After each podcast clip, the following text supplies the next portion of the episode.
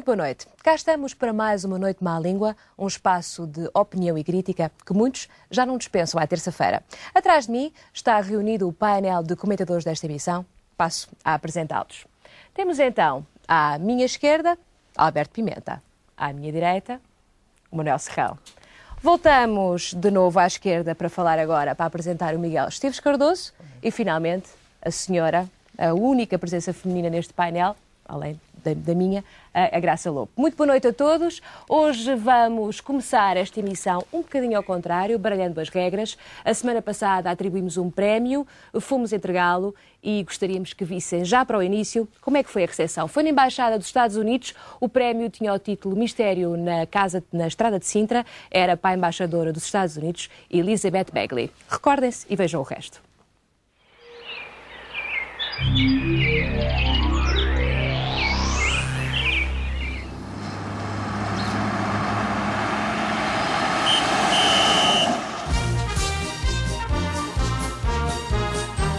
Dirigimos-nos para a Embaixada dos Estados Unidos, onde vamos entregar o Prémio da Má Língua à embaixadora, a sua dona Elizabeth Bagley. Temos que entrar por este lado para falar com estes senhores que estão aqui à porta já para nos receber e para nos, para nos pedir algumas informações. Catherine Ekman? Sim. O senhor está a filmar, não pode, não pode ter a câmera ligada. Estamos fora da embaixada, estamos Está a filmar bem, aqui exato, fora. mas você está, está a filmar o perímetro da embaixada. Ai, por amor de Deus, estamos fora, da, da- estamos fora do- dos vossos grades. Queremos falar com a sua dona Ekman. Senhora, Ekman, a senhora quer falar com ele? a equipa, A equipa da SIC quer falar. entrevista marcada? ela sabe. Ela sabe que nós vínhamos, não sei se ela considera que a entrevista está marcada, mas nós contactámos-la que vínhamos cá. Era possível verificar se ela nos pode receber? Exato, eu vou tentar apurar. Se houver entrevista marcada, acho que não há... Ótimo. É tudo quanto lhe pedimos. Muito obrigada. Não, eu estou aqui. O senhor está aí. Respeitosamente. E então? Eu falei com a senhora Ekman e, e ela não está disponível do momento a atender os senhores. Nós temos um posto de atendimento em que recebemos cartas, encomendas que venham dirigidas a qualquer funcionário da Embaixada. Mas esta entrega é feita numa outra entrada que nós temos na Avenida dos Combatentes. Já recebi ordens do meu chefe para não, não deixar entrar ninguém. Então, olha, então é assim. Há uma contradição e é assim. Ah, Parece-me de uma extrema indelicadeza que ninguém na Embaixada dos Estados Unidos, já que não querem falar com as pessoas que se dirigem a esta Embaixada, estão no vosso direito. Agora, deixar um objeto que pode verificar não está armadilhado, nem tem nada, não, vimos, não constituímos qualquer perigo para a Embaixada, deixar um objeto num guichê seria o admissível. Já que não querem deixar, eu vou deixá-lo ao pé de si. Com os cumprimentos da equipa da Má Língua, vai entregar isto à Sra. Ackerman ou à Sra. Bagley, embaixadora dos Estados Unidos, com um recadinho nosso, que não foram nem delicados nem têm sentido humor, o que é estranho. Numa, numa nação que há 200 anos conquistou a liberdade, hoje não conseguem sequer, num local onde são convidados, receber uma pequena crítica. Tudo bem. Eu estou a tentar entregar-lhe isso. Eu tentar entregar-lhe isso. Leve lá isto. Não levo, deixo no chão, deito fora, faço o que entender.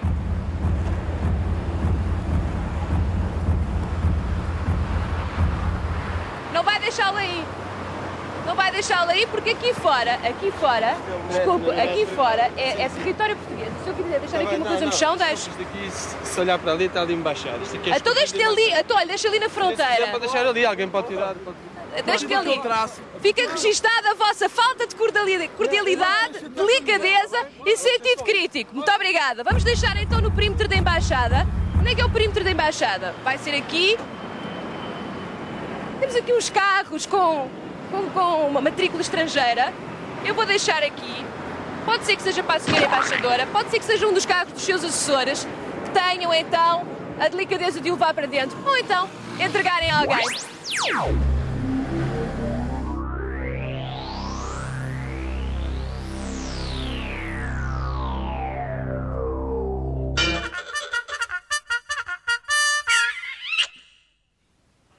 Está quase desvendado o mistério. Vamos aos comentários aqui. O que é que acharam desta recepção? A única coisa que tenho a dizer é uma coisa que me esqueci de dizer da da última vez, que é, eh, tenho informações de que depois do Miguel ter, ter dito que ela que era uma, uma, uma embaixadora, que era uma mulher de, de boas famílias, eu tive a informação de que ela já, quando era nova, era uma mulher de fazer parar o trânsito. Portanto, não me espanta. Miguel. Eu acho que isso, no- nos tempos do Bush isto não era assim. Eu acho que é o Palerma do Clinton que nomeou estas amigas todas, que não só para o trânsito em Sintra, como, pelos vistos, para o trânsito em Lisboa. E esta, esta embaixadora, uma pelos vistos, age como se fosse uma potência ocupante. Não há aqui, como se estivesse no Haiti. Todos estes eh, matelões e não sei o que, não sei o que mais. Aparece uma rapariga simpática, como é o Bem caso. intencionada. Bem intencionada, como somos todos nós. Eu só e, queria facto, conversar. este, e não serem capazes de aceitar esta, esta pequena homenagem, esta pequena lembrança, este pequeno souvenir do nosso. Pronto. Um mimo, afinal de contas, Alberto. Diga, não, eu diga. tinha tido a ideia de propor uma nomeação ou uma menção honrosa intitulada Quem tem medo da diplomata. Mas agora fiquei a ver que essa mulher não é diplomata. Ela está acreditada em Lisboa, quer dizer, em Lisboa acreditam que ela é diplomata. Mas uma diplomata não se comporta assim, não é? Uma impostora. Agora, a culpa não é dela, mesmo porque ela é americana e se calhar está dentro do estilo. Miguel diz que é o Bill Clinton. Eh, Talvez, e talvez tenha sido escolhido por causa do estilo, esteja nessa, nessa continuidade. Agora, eu acho que mesmo numa República de Bananas, um ministro dos Negócios Estrangeiros chamava a mulher e dizia-lhe: Este país tem leis e isto não se pode fazer. E agora, este, isto aqui não é uma República de Bananas, é uma República de puré de feijão ou qualquer coisa. Este ministro dos Negócios Estrangeiros, com tanto papo e tantos centímetros de camisa a sair, está com pele de galinha. E talvez com um cu de galinha perante este caso, perante a senhora, não é? Ah, este caso É lamentável, que- pelo Ministro dos Negócios Estrangeiros deste país e pela imagem que dá. Portanto, a Ficamos nomeação era para ele, para Durão Barroso. A, a nomeação, quem tem medo da da diplomata? diplomata seria para ele. não ser. Ah, bom, convém referir, eh, eu já vou à Graça, que também tem a sua opinião a dar sobre, este, sobre a, a recepção que tivemos à porta da Embaixada dos Estados Unidos, que eh, a senhora embaixadora dos Estados Unidos está a residir em Sintra por razões, isto já são informações que me vieram posterior- posteriormente, por razões de, enfim, de ordem doméstica, porque a residência do embaixador deveria ser em Lisboa, mas está para obras, está, parece que foi invadida por um batalhão de baratas, Patrióticas. Baratas não sei se patrióticas. também, quer dizer, talvez uma infiltração de, enfim, de alguma potência que deseja alguma, fazer retaliação. E então, por causa disso, a senhora embaixadora viu-se na obrigação de alugar a casa em Sintra e depois houve aqueles problemas todos de fazer parar o trânsito, de perturbar o tráfego na zona e, eh, possivelmente, eh, como houve testemunhos, de eh, dar grandes problemas aos seus vizinhos que não estão nada contentes Bem, com a... só, só espero que as baratas de Sintra agora não nos deixem ficar mal, não é? Espero que não. Graça, que arco penetrado. Diga lá. É, uma diplomata, ainda por cima de boas famílias. A única coisa que poderia e deveria ter feito era convidar-nos a todos para jantar. Em Sintra, não mandar parar o trânsito, fazer com que nós, por exemplo, saíssemos às quatro da tarde, o que traria imensos inconvenientes para as nossas vidas todas, porque em princípio é um jantar chegas às oito e meia, nove. Portanto, incomodava-nos a nós, mas convidava-nos a nós todos para jantar à equipa toda da má língua em Sintra, o que deveria ser um grandíssimo frete para nós todos, mas pronto, era como, o que uma diplomata, ainda por cima de muito boas famílias, ah, ah, e bem educada em princípio, faria, era o que eu faria ah, se fosse a Embaixadora. embaixadora dos Estados Unidos em Portugal. E ainda por cima, graça, ainda por cima, ela tinha a oportunidade de discretamente envenenar a comida. Assim, um veneno fraquinho. Uma diplomata não envenena comidas. Não sei se precisamente não são os... Podia envenenar a conversa, já seria outra coisa. Bom, encerrado o nosso incidente diplomático eh, com, os, com os Estados Unidos, eh, vamos a outros prémios eh, que tiveram também na ordem do dia. Saiu, foram finalmente conhecidos os nomes do, do mais, dos, dos- dos nomeados e dos premiados. Dos nomeados já se sabiam, do mais importante dos prémios atribuídos atualmente, não é? Prémio Nobel. Como é que é, Alberto? Nobel. Nobel. Nobel. O Alberto teve-nos aqui a doutrinar até à entrada em emissão. Nobel. Ah, e contudo, parece que houve gente que ficou, ficou triste, não é? Houve grandes Fica sempre, decepções. claro. É sempre. Bem, É natural. Olha, bem, a a história do Prémio Nobel é um bocado. bem, é, talvez não seja muito complicada. Eu ia dizer que é complicada, é como todos os prémios. Bem, em primeiro lugar, há um equívoco. O prémio não é um prémio para distinguir qualidade literária. Faz parte dos estatutos do prémio. Temos várias do Prémio Nobel não da é? Literatura. Mas Vamos já para a literatura. Pois. É que o da paz também tem Ah, polémica. também é interessante, mas do da literatura faz parte explicitamente, distingue. Bom, claro, admite-se implicitamente a obra tem que ter qualidade, mas distingue sobretudo, o, está lá explícito, distingue o, o idealismo humanista. Todos os prémios do Sr. Nobel, do Sr. Nobel, perdão, já estou Está a ficar influenciado, influenciado. está a ver. Todos os prémios têm esse, esse, esse toque. Claro que depois, quando nós sabemos o que se passa nos bastidores, isso foi revelado pouco antes de morrer há quatro ou cinco anos, por um poeta sueco que fazia parte da Academia, o Arthur Lundqvist, que deve ter tido muitos problemas com essa entrevista, uma entrevista em que revelou como é que funcionava a Academia e como é que eram atribuídos os prémios. Bom, mas isso é uma história longa. Eu acho que os portugueses, não por falta de qualidade literária, nem por falta de lobby, talvez nunca venham a ter o Prémio Nobel da Literatura. Eu vou-lhe contar só dois episódios. Um, um prémio aos outros, depois conta-me o segundo a seguir. Diga. Dois pequeninos.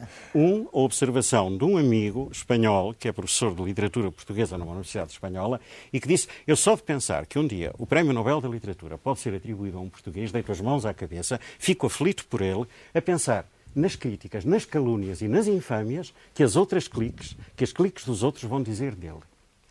Isto não é invenção, porque agora vem o que está ligado ao que eu lhe queria contar. O primeiro episódio, eh, não sei se foi o primeiro que aconteceu, o primeiro que eu me lembro, ligado ao Prémio Nobel da Literatura em Portugal, passou-se no fim dos anos 50, estava eu em Coimbra, era estudante em Coimbra, 57 ou 58.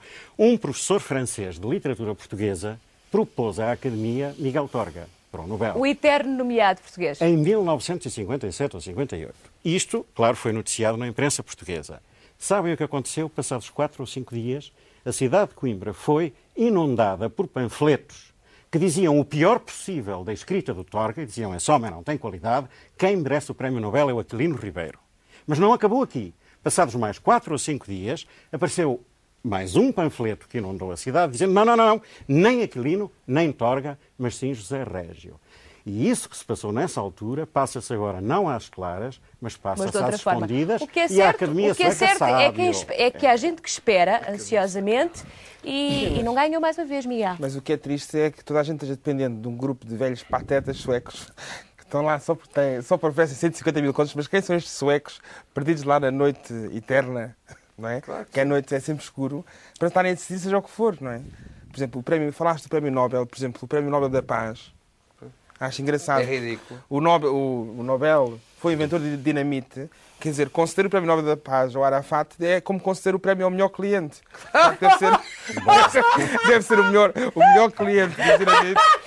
Dar ao Arafat, quer dizer, pronto, e como dá ao Arafat, dá a Então, qualquer então concordas com aquelas observações que diziam que atribuir o Prémio da Paz ao, ao Arafat era um, era um perfeito disparate, porque, no fundo, ele é, Quer- quer ele é um dizer, terrorista ou desenvolveu atividades terroristas. Quer dizer, acho, ah, primeiro acho patético que se ligue tanto à opinião de seis velhotes suecos só porque têm muito dinheiro e porque têm aquela coisa. Não, mas também há, cada vez há mais prémios, também há poder haver prémios da Finlândia, etc. Isso acho ridículo estar a discutir. E segundo, como se sabe na história do, do Nobel da, da Paz, estar a atribuir a pessoas que são reconhecidamente guerrilheiras, pessoas que gostam, não querem a paz, mas sim ganhar as guerras. Não, isso é ganhar o prémio. Agora, no- no- na questão. Porque o prémio são 150 mil contos. Sim, mas Graça, mas e eles 150 deviam mil abrir- contos não é brincadeira nenhuma. Mas deviam dar aos querem... pobres. Davam aos pobres. Está bem, mas o que as Abriam pessoas hospitais querem com o nome dos- é ganhar os 150 mil contitos do prémio. Mas Sim, abriam Ou contribuir, se calhar, para alguma guerra, Mas, para alguma o que eu acho, o que eu acho em relação a esta polémica é que toda esta questão do, de, de- digamos, da hipótese de atribuírem o Nobel da Literatura, como diria o professor, ao- ao- ao- a escritores portugueses tem a ver com, com, esta, com o Nobel da Paz. É que quando, quando se percebeu em Portugal que o Nobel da Paz ia ser atribuído a uma pessoa que fez guerra a vida toda, porque de facto é uma coisa, concordo com o Miguel, é, é, é abjecto. Como dizia a visão e com muita graça, não é um prémio Nobel, é um prémio Ig Nobel. Não é? Um prémio que se dá ao Arafat, é um prémio Ig Nobel, o tipo que fez a guerra, matou milhares de pessoas, é responsável pela morte de inocentes, de civis, e recebe o prémio Nobel da Paz. Quer dizer, qualquer dia, os currículos das pessoas que são candidatas ao prémio Nobel da Paz têm que incluir matou 50 mil pessoas, eh, violou 30 mil eh, mulheres. É isso que dá currículo, mas depois arrependeu-se. Portanto, isso é uma espécie de prémio Nobel do arrependido. O prémio Nobel do arrependimento, não é o prémio Nobel da paz. Enfim, mas tudo começou assim. Portanto, os portugueses, quando viram alto os- os velhinhos, os tais velhinhos suecos, devem ter dado alguma. Estão a dar o prémio Nobel da paz a um guerrilheiro. Deram o prémio Nobel da Economia a uns gajos que se ocuparam da teoria dos jogos. Tal, isto deve ser uma brincadeira. Às tantas, é agora que o português vai ganhar também. Não, o mas a teoria do, do Alberto desmonta Eh, isso. oh, Desde 57, pelo eu- menos, que há, candidato, que há pertence a 57 candidatura. A propósito do, a do. Prémio Nobel da Paz, eu gostava de dizer, não estou absolutamente nada de acordo. É muito fácil colar uma etiqueta como, por exemplo, terrorista. Eu já não quero falar no terror, eu não quero falar...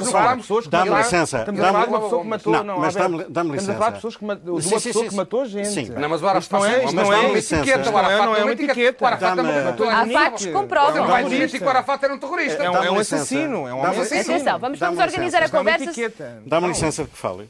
Posso? Agora, Alberto, Bom. aproveita. Porque eh, senão isso é um terrorismo de outra ordem, não é? Não, o Ora, terrorismo aqui não dois há que eu não tipos- deixo, que há dois tipos, há dois tipos de terrorismo, como há, eh, talvez em tudo. Há o terrorismo que tem o fim em si mesmo, que é uma coisa, e há o terrorismo que é um meio para chegar a um fim.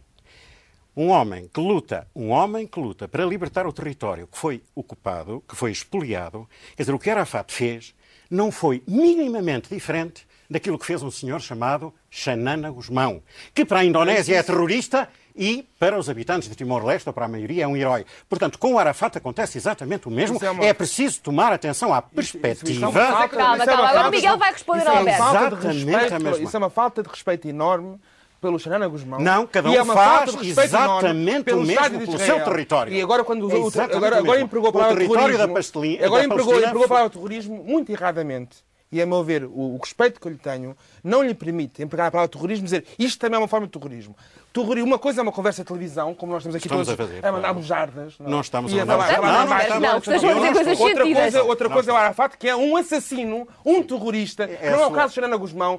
O território não pertence. Não, não está a recuperar o, o, Está, está, o- está, o está, território está. que pertence. Está, Essa questão, está, como sabe muito está, bem, é uma questão histórica. O Estado pertence a Israel, como é mais que óbvio. Entretanto, Desde os pertence, tempos sim. mais Não, remotos. mais Quer dizer, estar a Não. simplificar esse ponto. Que queiram pertencer. Não é, não é uma questão. não, não, Está não, isto é o Nobel da gravíssimo. Paz uma Isto- pessoa que foi terrorista. Isto é um E o problema Arafat foi ligeiro. terrorista. Isto é E um problema- Xanana Guzmão, se calhar, também foi terrorista. Não é terrorista. Mas, mas está bem, mas repara, em Para termos, em termos Indonésia, de dar o Nobel da Paz, acho que é perspectiva. Para o. Miguel, para o Miguel, Não, não. a comparação Ah, não é possível. Vamos retomar o nosso se é terrorista para discussão. alguém. Não Alberto, se é O Xanana. Guzmão nunca matou pessoas Não, inocentes. não, pôr uma bomba às Nunca pessoas, matou Inocentes, um matar alguém. O Xanana Guzmão nunca ato matou pessoas inocentes. Eu não O. Arafat matou atletas, matou pessoas inocentes. É um terrorista que fez a apologia do terrorismo. Não é Bom, só ser terrorista. Ah, sabe, fez a ah, apologia do terrorismo. O terror É um- moral é, muito pior do que esse terror. E o terror moral Ah, é acontece porque- todos é os dias. o terror moral o terror agora moral mata. O terror moral mata. Ah, mata. E o terror moral exerce. Ah, o terror mata exerce- mais que a metralhadora. Ma- Há muitas maneiras. Olha, Por fa- amor de Deus. olha, Isto é um com problema qualquer, ligeiro. Isto é um- qualquer não psiquiatra. Alberto, estamos a levar a conversa para um plano, para um plano que nos podia levar a noite toda e não saímos daqui. Eu gostaria de retomarmos de novo o nosso fio condutor. Vocês já esgrimiram aí os vossos argumentos e o Miguel está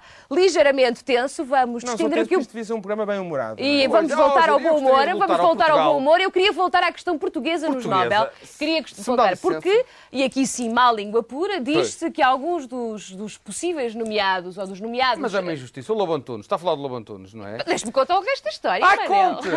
Deixa-me contar o resto da história. Diz-se que não a expectativa era tal, não é? De alguns dos, dos nomeados portugueses, ah, nomeadamente, nomeados, nomeadamente, passando a redu- a redundância, ah, Lobo Antunes, Saramago e Miguel Torga, estavam com muitas esperanças que um deles este ano fosse distinguido. Ora, parece que dizem que ah, Lobo Antunes até oportunamente já estava na Suécia. Sim, não, mas repara uma coisa. é Má língua? Ou foi verdade? Não, não, não é má língua, Uma parece que é que eu verdade. Não, parece que é verdade. Quer dizer, a questão do Lobo Antunes, Lobo Antunes eh, tem vários, vários livros traduzidos em sueco. E, aliás, até acho, por acaso, acho até de mau gosto enorme, que alguns críticos disseram, ai, o Lobo Antunes, coitado, tinha a mania que é importante, que ia ganhar o Prémio Nobel de Literatura e tal, só porque tu, até já veio para a Suécia e tal. E algum desses críticos já leu as obras do Lobo Antunes traduzidas em sueco? Sabe-se lá se ficam bem? Eu não sei se ficam bem. Eu nunca em li o Lobo Antunes traduzido em sueco. É capaz de ficar bem, giro. Em É capaz de ser giro. Em português não ficam. Tá bem, mas, mas em Suécia é capaz de ser giro. E o homem, se tem, se tem tratores, desculpa lá, e repara, a Suécia é um bocado o cu dos judas da Europa. E, portanto, é natural que livros dele tenham algum, algum sucesso na Suécia, não é? Além de que a Suécia, como você sabe, aqui há uns tempos atrás dizia-se que a Suécia era um país só de rapazes altos e louros, vinham alguns para o Benfica e tal. É, mas não é. Hoje em dia, nós agora, desde que entramos na Europa, tivemos acesso às informações e ficámos a saber que a Suécia é um país de profundas depressões. As pessoas matam-se, matam até o primeiro-ministro que anda ali na rua e matam-no. Aquilo na Suécia é um país, deve ser horrível. E, portanto, deve lá haver um terreno muito fértil para a profissão de Lobo Antunes.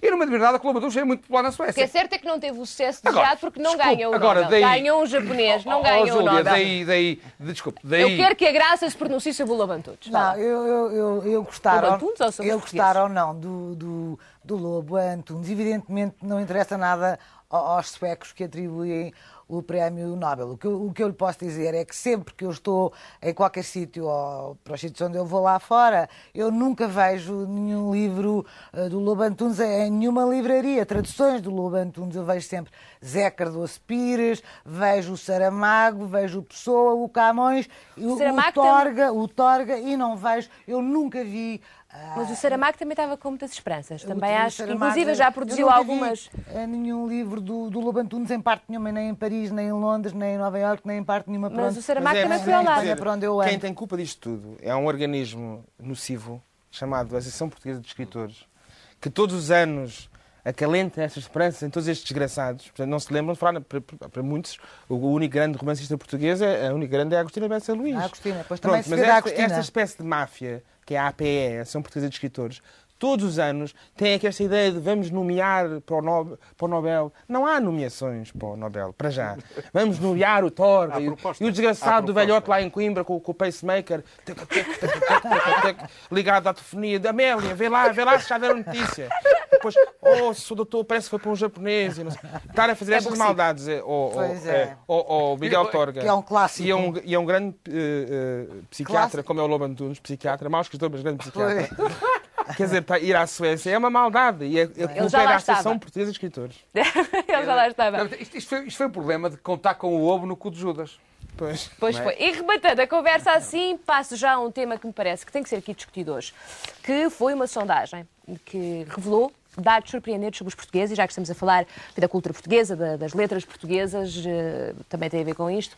Uma sondagem recentemente publicada pelo jornal O Semanário uh, traz coisas uh, verdadeiramente estranhas.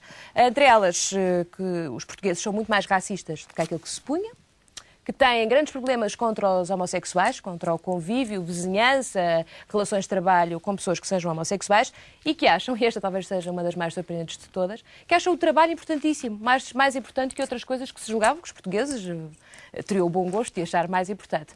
Ora, isto merece o vosso comentário. Graça. É extraordinário que em Portugal, por exemplo, 50% das pessoas não queiram ter, não aceitem ter homossexuais a trabalharem ao pé delas ou viverem ao pé de homossexuais. É extraordinário, eu nunca pude acreditar. Porque Portugal é, em princípio, um país tolerante, não é? E, e 50% dos portugueses não admitem ter homossexuais ao pé.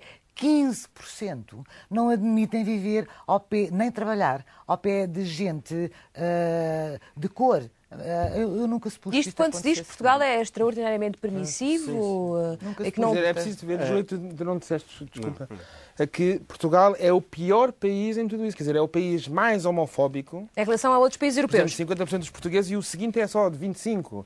É o país mais é. racista o, o, que liga, o que dá mais importância ou, ou menos importância aos outros, o que dá menos importância aos amigos, o que dá menos importância à família não, e o que, dá, dá, mais, ele dá não mais, menos à família, mais, mais. o que dá menos, menos eu tenho aqui, não. e o que dá mais, uh, dá mais à obediência. Todos dão mais à família. Isso não, é não, tenho aqui, tenho aqui. Então vê lá. Não, mas agora já não dá para ver, agora já não dá para ver. Bom, tudo isto para, para realmente concluir que uh... a Irlanda é um país fabuloso. A Irlanda e eu fui educada eu... na Irlanda. Foi, não, e nós, nós, Mas espera lá, agora, agora o Alberto, agora o Alberto. Não o surpreende nada disto? Uh, não me surpreende muito. Bom, a sondagem também, eu não acredito na sondagem como uma revelação divina. A mim o que me incomoda é no tipo de racismo português e acho que os portugueses não serão talvez nem muito mais nem muito menos quantitativamente muito mais racistas do que outros, é a qualidade do racismo, que é diferente. Porque os portugueses são subservientes em relação às raças do norte da Europa, aos loirinhos altos de olhos azuis, é. e são uh, prepotentes em relação aos africanos. Ora, isso, por exemplo, já não acontece em Espanha. Os espanhóis tratam mal os ingleses. Porque os ingleses que vão de férias à Espanha, como tal como os que vêm a Portugal, são normalmente classes baixas que se portam muito mal e que tratam o país como se fosse uma colónia, chegam aqui e falam, obviamente, inglês.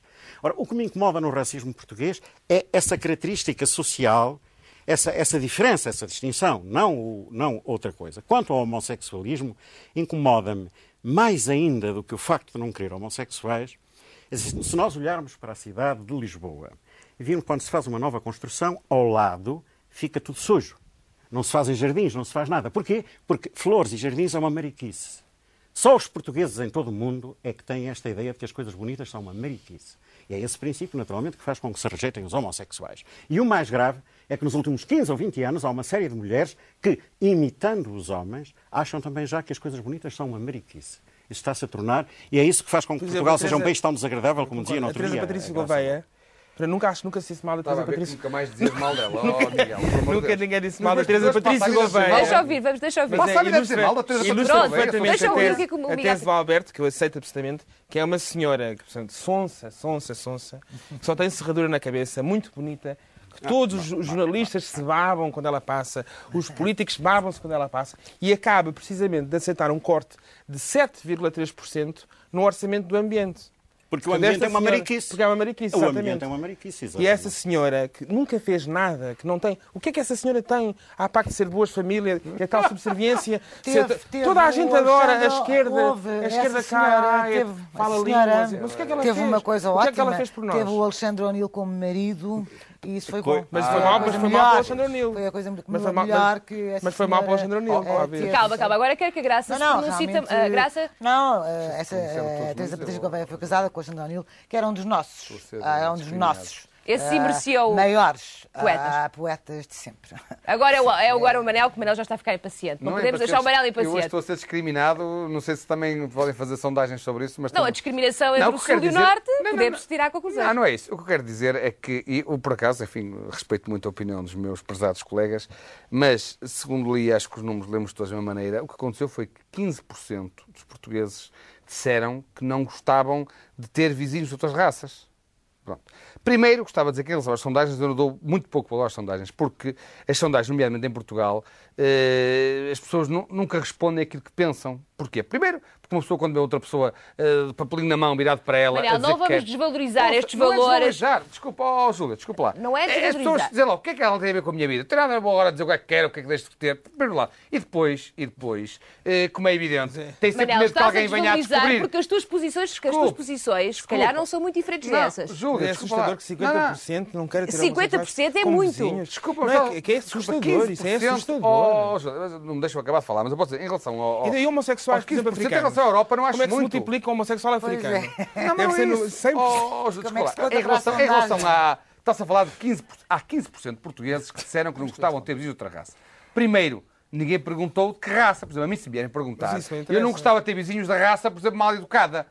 Não, Isso eu, não é para mim, se tivessem raça, perguntar... Não é uma não, raça, isso é um, isso é um género, uma atitude. mas é que Manel, estás a não desvalorizar. estou a desvalorizar, eu estou a dizer que é ridículo. Lá pelo Norte, como é que é? Não é lá pelo Norte, é que as sondagens... As Tu não sondagens... gostavas de ter um Lisboeta. Não é um Moros não. Não, Moros se, fosse- não. se conseguíssemos arranjar um Lisboeta bem educado, que tomasse bem todos os dias, etc., não me importava. Há- Manel, estás Não desvantagem. estou- Estás não, em não, desvantagem. Oh, aqui. oh, oh, Júlio, a mim, se me vierem perguntar, "Eh, você não gosta de ter uma pessoa de terraça como seu vizinho, eu, que é que eu não fico muito importado com a raça da pessoa. O que eu pergunto, e aquilo que me interessa e que eu valorizo no meu vizinho é se toma banho todos Pronto, os dias, sabemos- se cospe para o chão ou não cospe para o chão, se leva para lá amigos às quatro da manhã, não leva para lá amigos às Agora quatro da manhã, se faz homossexuais. barulho. É aos interessa. homossexuais. Os homossexuais que são geralmente homosse- muito mais bem educados. que a maioria das E os pessoas. homossexuais é a mesma coisa. Se me disser assim, ah, vai ter um homossexual como seu vizinho, que lhe vai bater à porta às seis da manhã, que vai acordar, o que leva para lá amigos e que faz festa às 5 da manhã, que faz barulho. É Isto parece uma análise um bocado padrão, Eu para o meu estereotipada. vizinho, eu para o meu vizinho, Há não um suporte, Mas dá suporte, jeito para pedir um raminho de lá, Para pedir um raminho A de salsa, um bocadinho de eu fico, eu fico incomodado. Calma, calma, calma, calma, calma. Vamos quase terminar esta primeira parte. Vá lá, Os Manel. homossexuais incomodam muito em Lisboa, mas cá no Porto, graças a Deus, a gente não é muito incomodado por isso. Cá no Porto. Não, Cá no não, Porto? não é muito incomodado por É isso. Lisboa, não, Manel. Ouça, a questão é, eu, em relação ao meu vizinho, o que me interessa é se ele me incomoda ou não. Não me incomoda nada o facto de se é amarelo ou vermelho ou preto, não interessa nada. Ou se é homossexual ou é... Não seja incomoda. Manel. O que me interessa é se se porta bem, se não se porta bem, se é educado, se não é educado, se tem boas relações com os vizinhos ou não. É isso que me interessa. E mas ainda vou dizer outra coisa em relação a esta porcentagem. Primeiro, a comparação é feita com países estrangeiros e em lado nenhum no semanário explicam como é que funcionam esses dados. Primeiro. E segundo, e segundo, a questão... Ah, patriota. Não, não, não ouça. Ah, e segundo, patriota, e segunda defender questão é outra. A segunda questão é outra. É que se calhar é uma questão de hábito. Nós, em Portugal, excetuando talvez o facto de Lisboa, no resto do país não estamos muito habituados a ter vizinhos de outras raças, porque não existem. E todas as pessoas não estão muito alertadas para essa questão.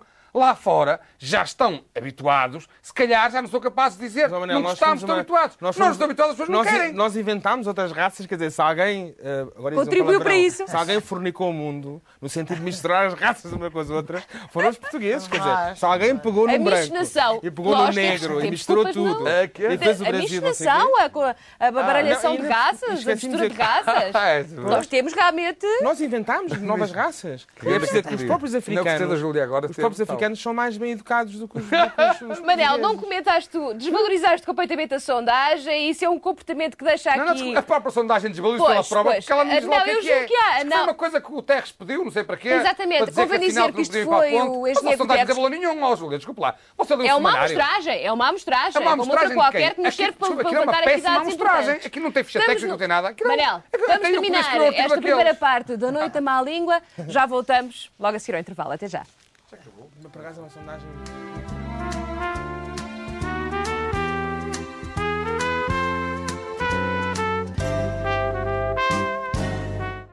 Início da segunda parte da Noite da Má Língua. Vamos recomeçar esta conversa com mais uma espreitadela, um piscar de olhos à atualidade. Uh, segundo Folhetim, é segundo episódio desta saga da família Windsor, a família real britânica continua com dificuldades. Não cessam de aparecer informações. Vamos ver o que é que aconteceu esta semana.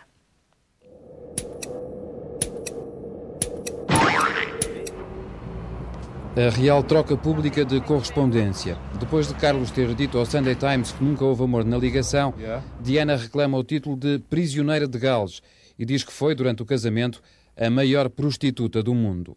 A princesa lá sabe o que sentia. Do que não há dúvidas é de que era bem paga para fazer o que fazia. Só assim se compreende que, em determinados períodos, tenha gasto uma média de mais de 350 contos por semana só em cosméticos.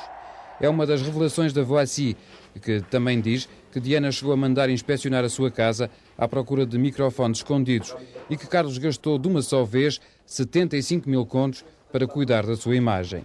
A revista fala ainda dos termos de um futuro divórcio, nomeadamente que a princesa terá de devolver a maioria das joias e dividir com Carlos os presentes de casamento.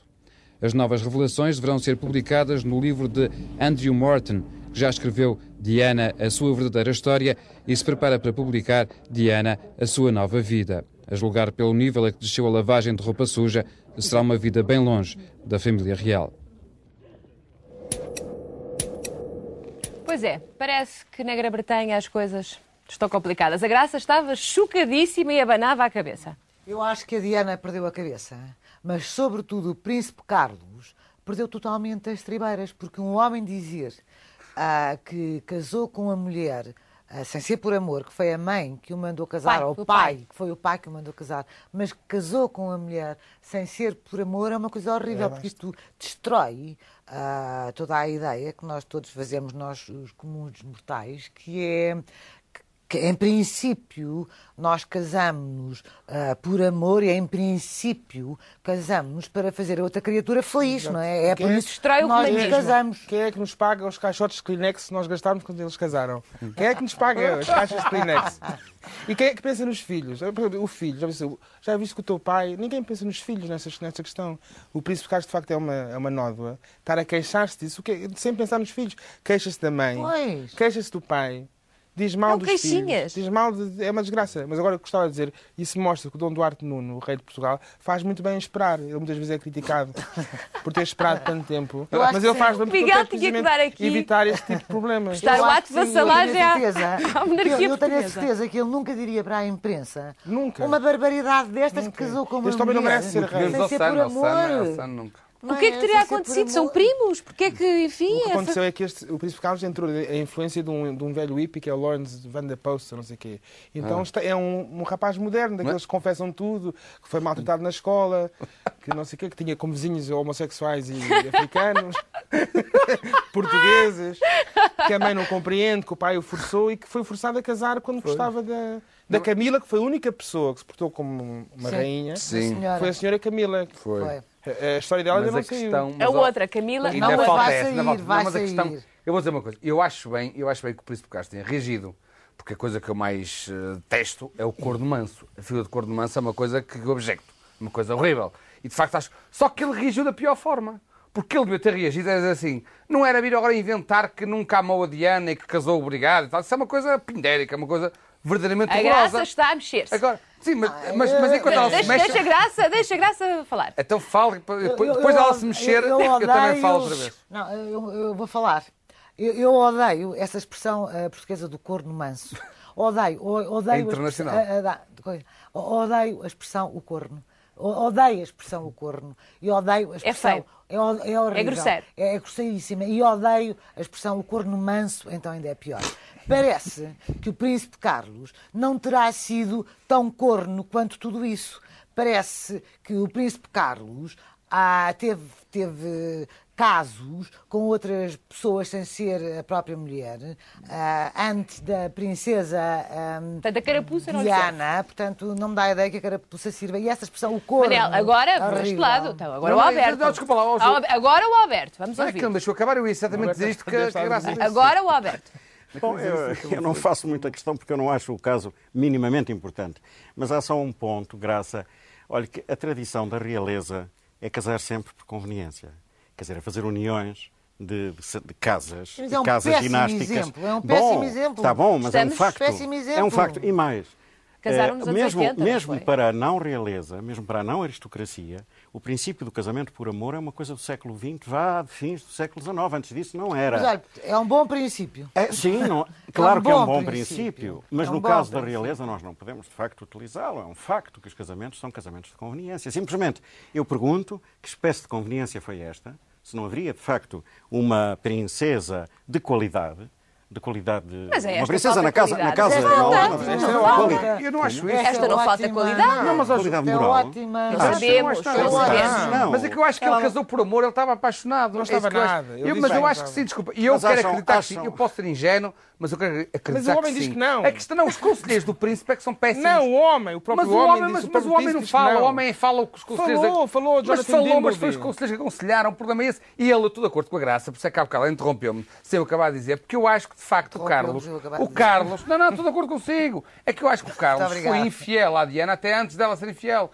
Uh, Pois a é, questão é que mas os conselheiros a- aconselharam-na mal. A E questão é que isto não devia ser público. por não, uma é, não é razão. só também- isso, é é que nós mal, disseram, ah, você fala, mas é de, que, que, enquanto que o diz assim, não, ainda estava a Diana a ter as primeiras lições de equitação, portanto ainda não tinha montado, ainda não montava bem, e já ele estava deitado ao lado da Camila, a dizer, ah, aquela Diana anda-me agora a trair, Alberto, a pensar a trair. Alberto, Camila. a Camila é outra das personagens da história. É também outra das personagens da história. A. Manel, deixa, deixa as A pessoas Camila é uma péssima escolha em termos de marketing, peço desculpa. É, é outro, o outro erro do por acaso conselheiro gosto- é que a Camila eu devia ter arranjado Eu uma pessoa eu mais Camila, eu Ora, a. Camila é péssima. A Camila então. a Pronto, já percebemos que gosta da Diana, não gosta da Camila. Pronto. Não, da Pronto. Diana, eu gosto. Alberto, eu pergunto só, será tão importante nós continuarmos a falar disto? não, era só para terminar. é só para dizer que realmente o príncipe Carlos não é um gentleman, o que é estranhíssimo. Não é, Exato. não é. É, só menos por isso. gentleman do que aquele senhor Sim, que escreveu o livro sobre a Princesa Diana. E vai ser agora-. O que é engraçado neste folhetim é que uma pessoa, por exemplo,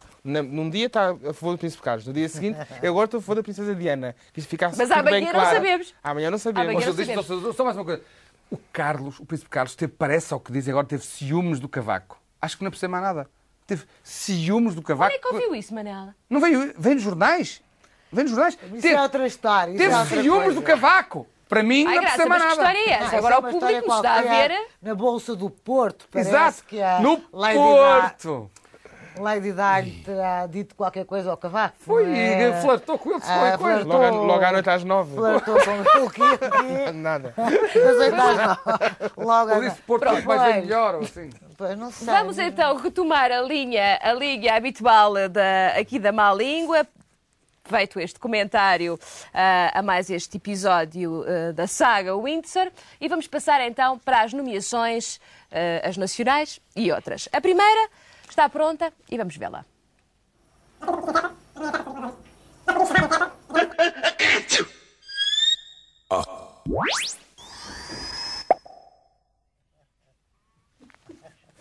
Nomeação requeijão de Serpa. Obviamente para Nicolau Breiner, autarca despedido da Câmara de Serpa por falta de comparência. Miguel. Eu, eu acho que ele disse que ele argumentou o facto de nunca lá ter posto os pés, que tinha muito trabalho em Lisboa e eu preferia, tendo visto os programas dele, que fosse ao contrário, que ele mandasse dizer a Lisboa que tinha muito trabalho em Serpa e que não podia fazer programas de televisão. Mas...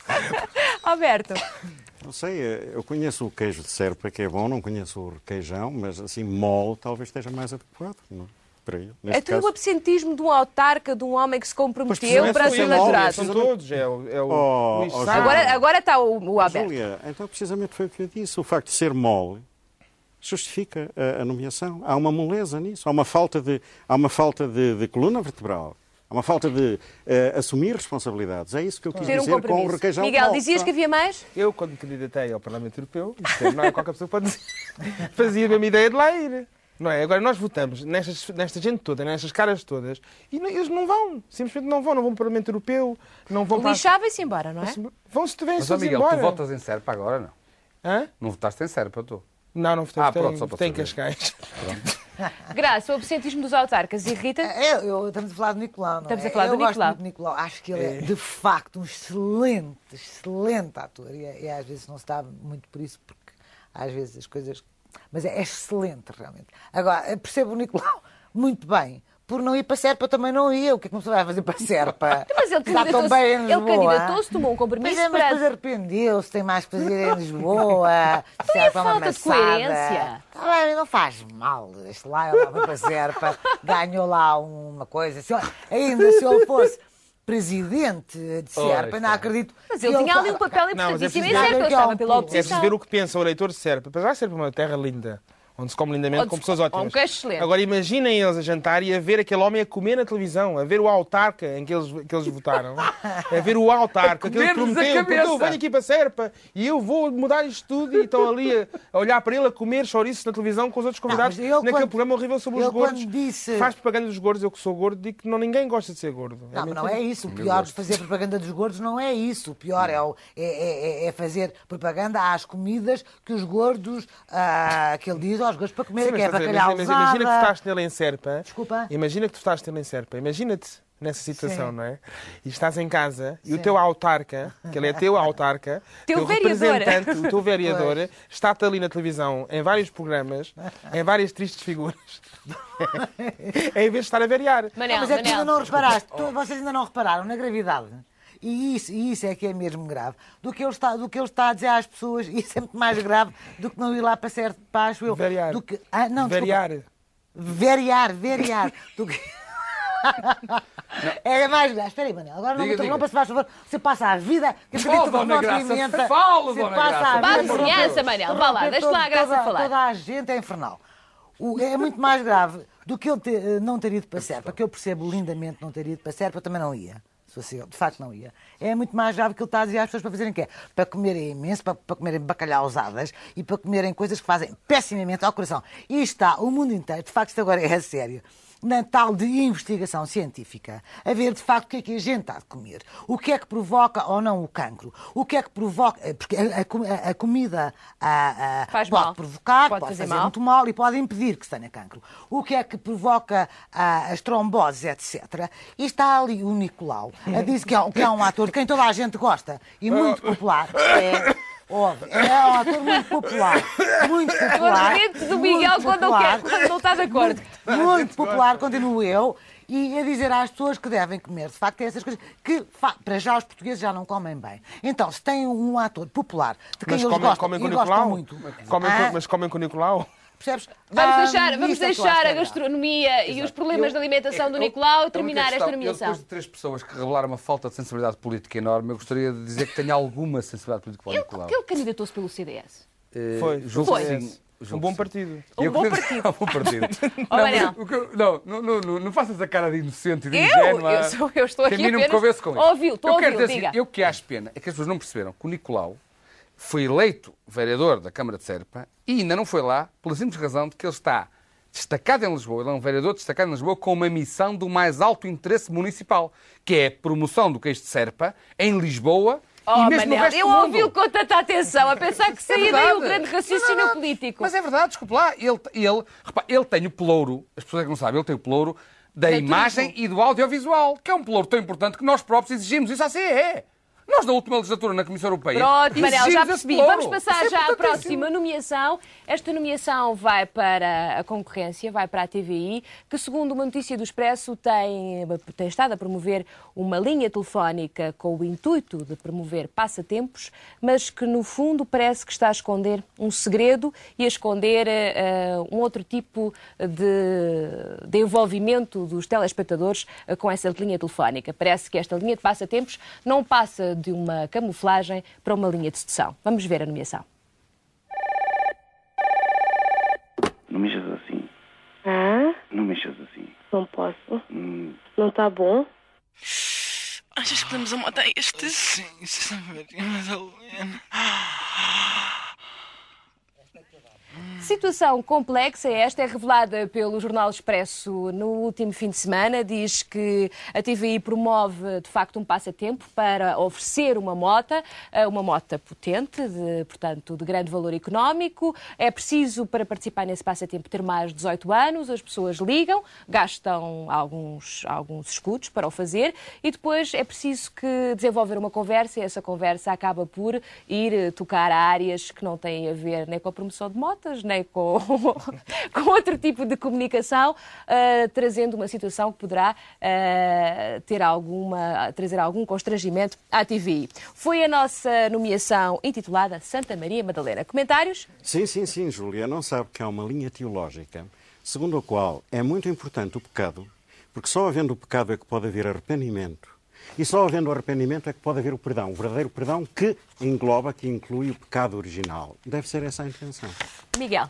Bem, eu tenho que confessar que eu acho a TVI uma constante excitação erótica de manhã à noite. Aquelas séries americanas, toda a gente de fato de banho, aquelas apresentadoras, aqueles programas juvenis, aqueles bispos com os chapéus assim, constantemente excitante. Portanto, acho, acho fantástico, fica bem com a linha de programação da da TVI. A morte, a excitação da morte, a ideia que está quase a acabar também, excita.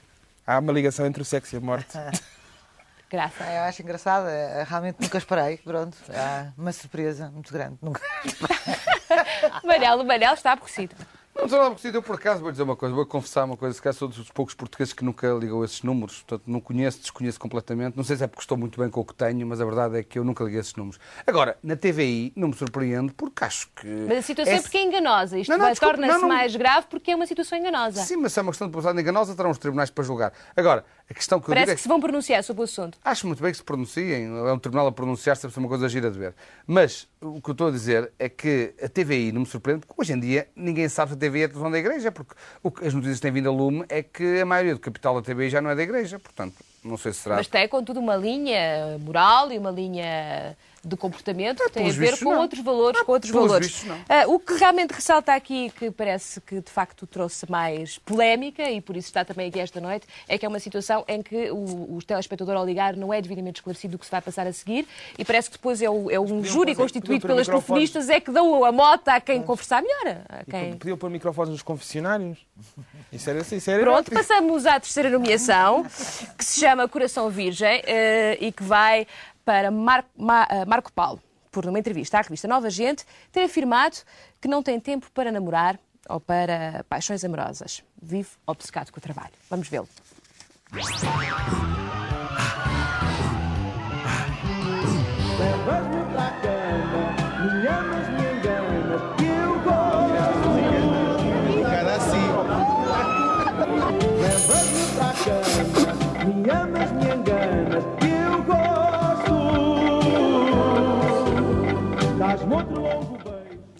Coração Virgem.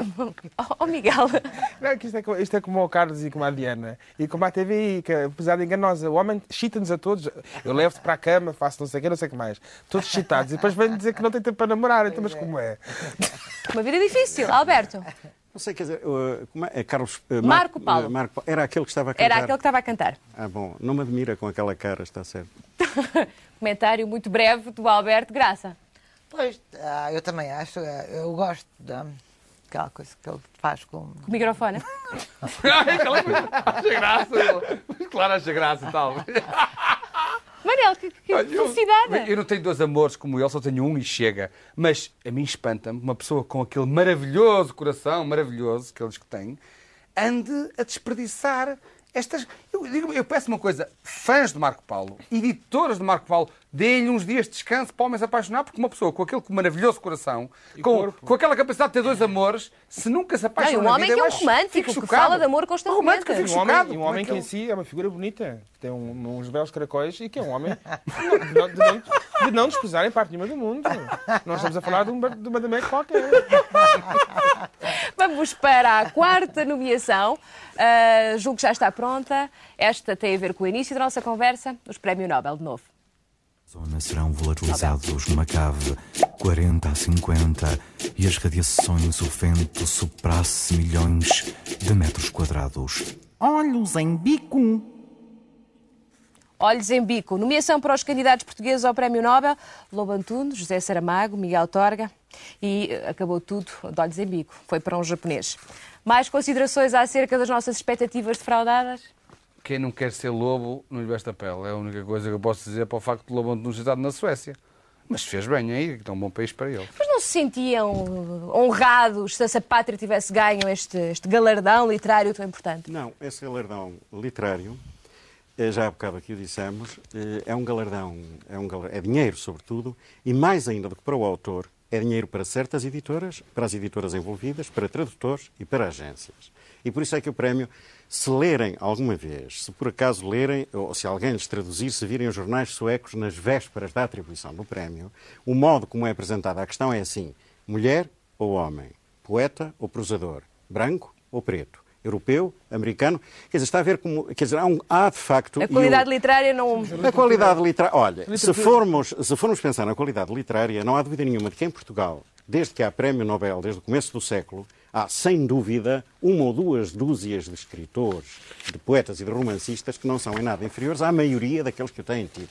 Portanto, a questão é outra e, de facto, não, isso não tem nada a ver eh, com, com qualidade, não temos que julgar a literatura portuguesa pelo facto de ter ou não ter, como não podemos julgar nenhum livro pelo facto de ter um prémio qualquer, mesmo aí o prémio do, do cimento armado ou dessas coisas todas, porque praticamente todas as empresas agora dão prémios, não é? Portanto, o prémio, o prémio mesmo, o prémio, qualquer espécie de prémio, é, tem uma função de marketing. É uma espécie quase de censura ao contrário. Ou tem a função da censura ao contrário. Como se compram poucos livros, compram-se aqueles que têm o prémio. Os que não têm prémio não se compram. É um Miguel, querias falar? Não, os escritores escrevem, a literatura não precisa desses suecos para nada, não tem importância Claro, nenhuma. claro. Não, mas ah, Portugal precisa. Não precisa, Portugal bem precisa de ter eh, 10 Precisa da prémios. Nobel, 10 prémios Nobel, que é para, para, para as editoras poderem ganhar dinheiro. Parece que estão todas em estado de pré-falência, as editoras eh, em Portugal, porque as editoras, as editoras não vendem, ah, os livros não são, não são editados, e bem, bem precisávamos ter assim uns, uns 10 prémios Nobel durante 10 anos seguidos, independentemente do valor ah, da nossa Pelo literatura. por marketing para Não, não, conseguirmos... pelo dinheiro, pelo dinheiro. Nós precisamos de dinheiro e precisamos de editoras a, a funcionar. Nós precisamos é dinheiro. de hospitais, como tu dizes muito bem. E também precisamos de hospitais, Sim, são mais coisa. importantes. Nós precisamos de fazer um país. Nós precisamos ter juízo na cabeça. Também, também, também. Última também. nomeação. Ah, tem o título de Hóstia Proibida e é para a Igreja.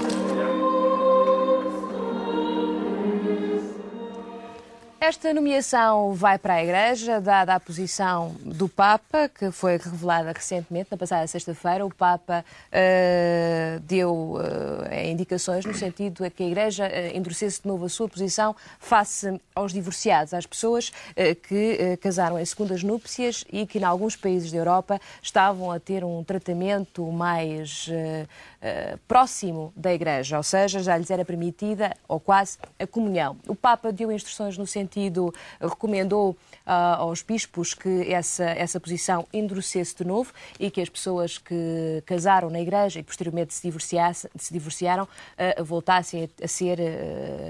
De algum modo, proibidos eh, de eh, ter a, a a- comunhão. Portanto, uma situação que vai provavelmente eh, trazer de novo alguma polémica a posições de abertura que a Igreja a determinada altura assume e que depois, no momento, mais tarde ou mais cedo, acaba por fazer retroceder. Manel, Chiar, sério, Não, não é uma questão de ar sério, é uma questão de que, de facto, acho que esta, esta posição do Papa é uma posição que vai um bocado, ou que dá mostras de uma certa incompreensão eh, face à, à evolução da realidade da vida. Mas também devo dizer que isso é uma posição, é uma diretiva espiritual. As pessoas. eh, Quer As dizer, diretivas espirituais têm muita importância. Sim, mas ouça, está bem, mas quer dizer, repara, não devemos encarar isso com esse ar, porque é uma diretiva espiritual, as pessoas eh, que, que, digamos, que eu saiba, não há nenhum. Eu já não, já não. Enfim, eu sou um católico, mas não sou nenhum exemplo e já não comungo há muito tempo, mas a ideia que eu tenho é que as pessoas, os padres, antes de dar a comunhão, não perguntam se a pessoa é divorciada ou casada, ou, ou se está em pecado, ou se se confessou, se não se confessou, quer dizer, é uma diretiva espiritual. De facto, acho essa posição má. Mas quer dizer, não é uma coisa assim que eu diga, peço que estou a ser oprimida, ou o SIS vai para a porta das igrejas perguntar às pessoas o que é, qual é o Estado Civil e tal, acho que não. Miguel. Bem, Eu, como filho de, um- de segundas núpcias, não é? a minha mãe casou segunda vez, de uma família muito feliz, tenho que condenar a atitude muito fascista do, do Papa. A minha mãe é, é muito católica e, como casou segunda vez com o meu pai, teve imensos filhos, uma família felicíssima, chama-se Diana, hum, não pode receber a comunhão. E isto causa-lhe grande, grande angústia, como católico que é. Portanto, tem que denunciar o, o Papa por continuar a ser tão fascista e tão, tão... Alberto. Sim, sabe, eu cada vez mais penso, sou levado a pensar que essa gente, ou seja, o Papa, desde o Papa até ao último dos párocos, não acreditam que haja transubstanciação, ou seja, que Cristo esteja na hóstia. Porque se acreditassem, não tinham a coragem de negar aquilo que é importante a quem acredita nisso e necessita disso. Portanto, eles não acreditam. É tudo o que tenho a dizer, mais nada. É preciso ver que aquilo é o corpo de Cristo. Quer dizer, que se a gente come o corpo de Cristo a cada momento, eu não sei, ele também proibiu o vinho ou é só o corpo de Cristo? É o sangue ou o que é corpo? comunhão no É seu comunhão, todo. é a hóstia. É a hóstia. É o corpo de Cristo. É o corpo de Cristo, que não é transubstanciação. Então, ele apenas proibiu que se coma o corpo de Cristo quando se casa duas vezes, é? Sim, quando se, portanto, e se vira de algum modo as costas Mas à igreja. sangue? Não, o sangue nada, não podes beber o sangue. Não se pode beber Aliás, o sangue, na não há comunhão sangue. não, Não bebes sangue nenhum. Só o sacerdote. Na comunhão só... só tomas a, A hóstia. a hóstia, mais Mas nada. E essa é a maneira de o sangue de Cristo. comungar. Quem é que bebe o sangue de Cristo? Ninguém bebe. O, padre. o padre. apenas. o sangue de. Cristo. Graça, isto incomoda? Incomoda-me imenso. É, A mim pessoalmente não me incomoda, mas incomoda a, muita, a muitos, muitos portugueses e muitas portuguesas. Inclusive é pessoas que eu conheço e que têm vidas hum, quase desfeitas ah, por causa disso, porque são mesmo católicas. E eu conheço casos ah, desses e, e devem incomodar. Há muita gente que acredita mesmo e que precisa mesmo de tomar o, o- o corpo de Cristo. E acho esta uma atitude inacreditável do Papa. Não é? Mais uma vez, eh, voltar uma vez, atrás, eh, quando a sociedade aponta. Não, mas é preciso ver, Júlio, que ele não deixa mesmo as pessoas casadas em segundas núpcias nunca puderam eh, Sim. comungar. Nunca puderam comungar. Essa era uma atitude do passado. até há 10 anos atrás nem sequer podiam ser enterrados em, em terreno sacro. Quer dizer, as pessoas que tinham casado segunda vez, católicas, viviam com o terror, acordavam à noite eh, a Soares, com terror, com a ideia que nem sequer podiam ser eh, enterradas em terreno Pois, sagrado. Isto é O gravíssimo. que é certo é que nos últimos anos a Igreja tem vindo e, e faça uma série de, de acontecimentos que existiram na, na sociedade, começou a ter uma, uma atitude mais permissiva relativamente a certos acontecimentos e a certos factos da vida das pessoas, não é? E, E, é- e não é baseado e nada agora, que- acho que na Alemanha e na Suécia teológica. já havia uma atitude muito permissiva relativamente à comunhão. Sim, e foi exato. esse facto que veio determinar esta Sim, posição mas, reforçada eh, do Papa. Não, mas este Papa, este Papa é um homem de mentalidade medieval. Este Papa é um Papa perfeitamente sinistro, bem, como eram, de facto, os Papas medievais, e mais ainda duplamente pelo facto de o ser no nosso tempo. Não é? toda, a sua, toda a sua postura. E, obviamente, aquele argumento de que o padre não sabe se quem vai comungar é ou não é eh, casado em segundas núpcias é um argumento um bocado curioso, É porque porque isso é uma questão de consciência. Pois. Quem é casado em segundas núpcias, se de facto acredita, Não se é vai, católico, claro. ele é que não vai. Ou então está a brincar. Ou então é um charlatão. pois. Eu- eu Portanto, desculpe lá já isto- agora. tudo É isto, é verdade. eu, naturalmente, não sou católico, não sou sequer cristão, Pois. para ser mais claro. Claro. Isto incomoda-me de um ponto de vista social profundamente. É natural. Acho isto uma Não, infâmia. única é coisa- uma A única coisa que eu gostava de dizer já agora é que, enfim, também discordo dessa atitude do Papa, mas devo dizer que não coisa nada que este Papa tenha sido sinistro.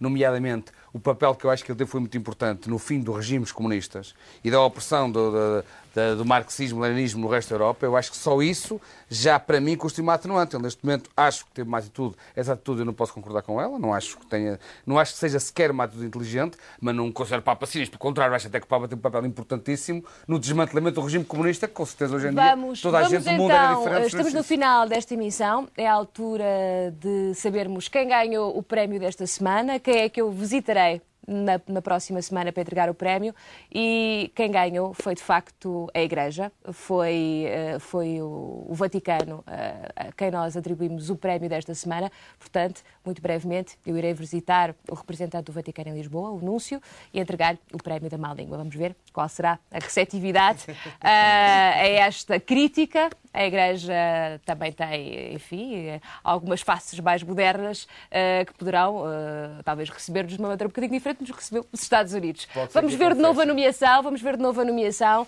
e para depois terminarmos esta emissão.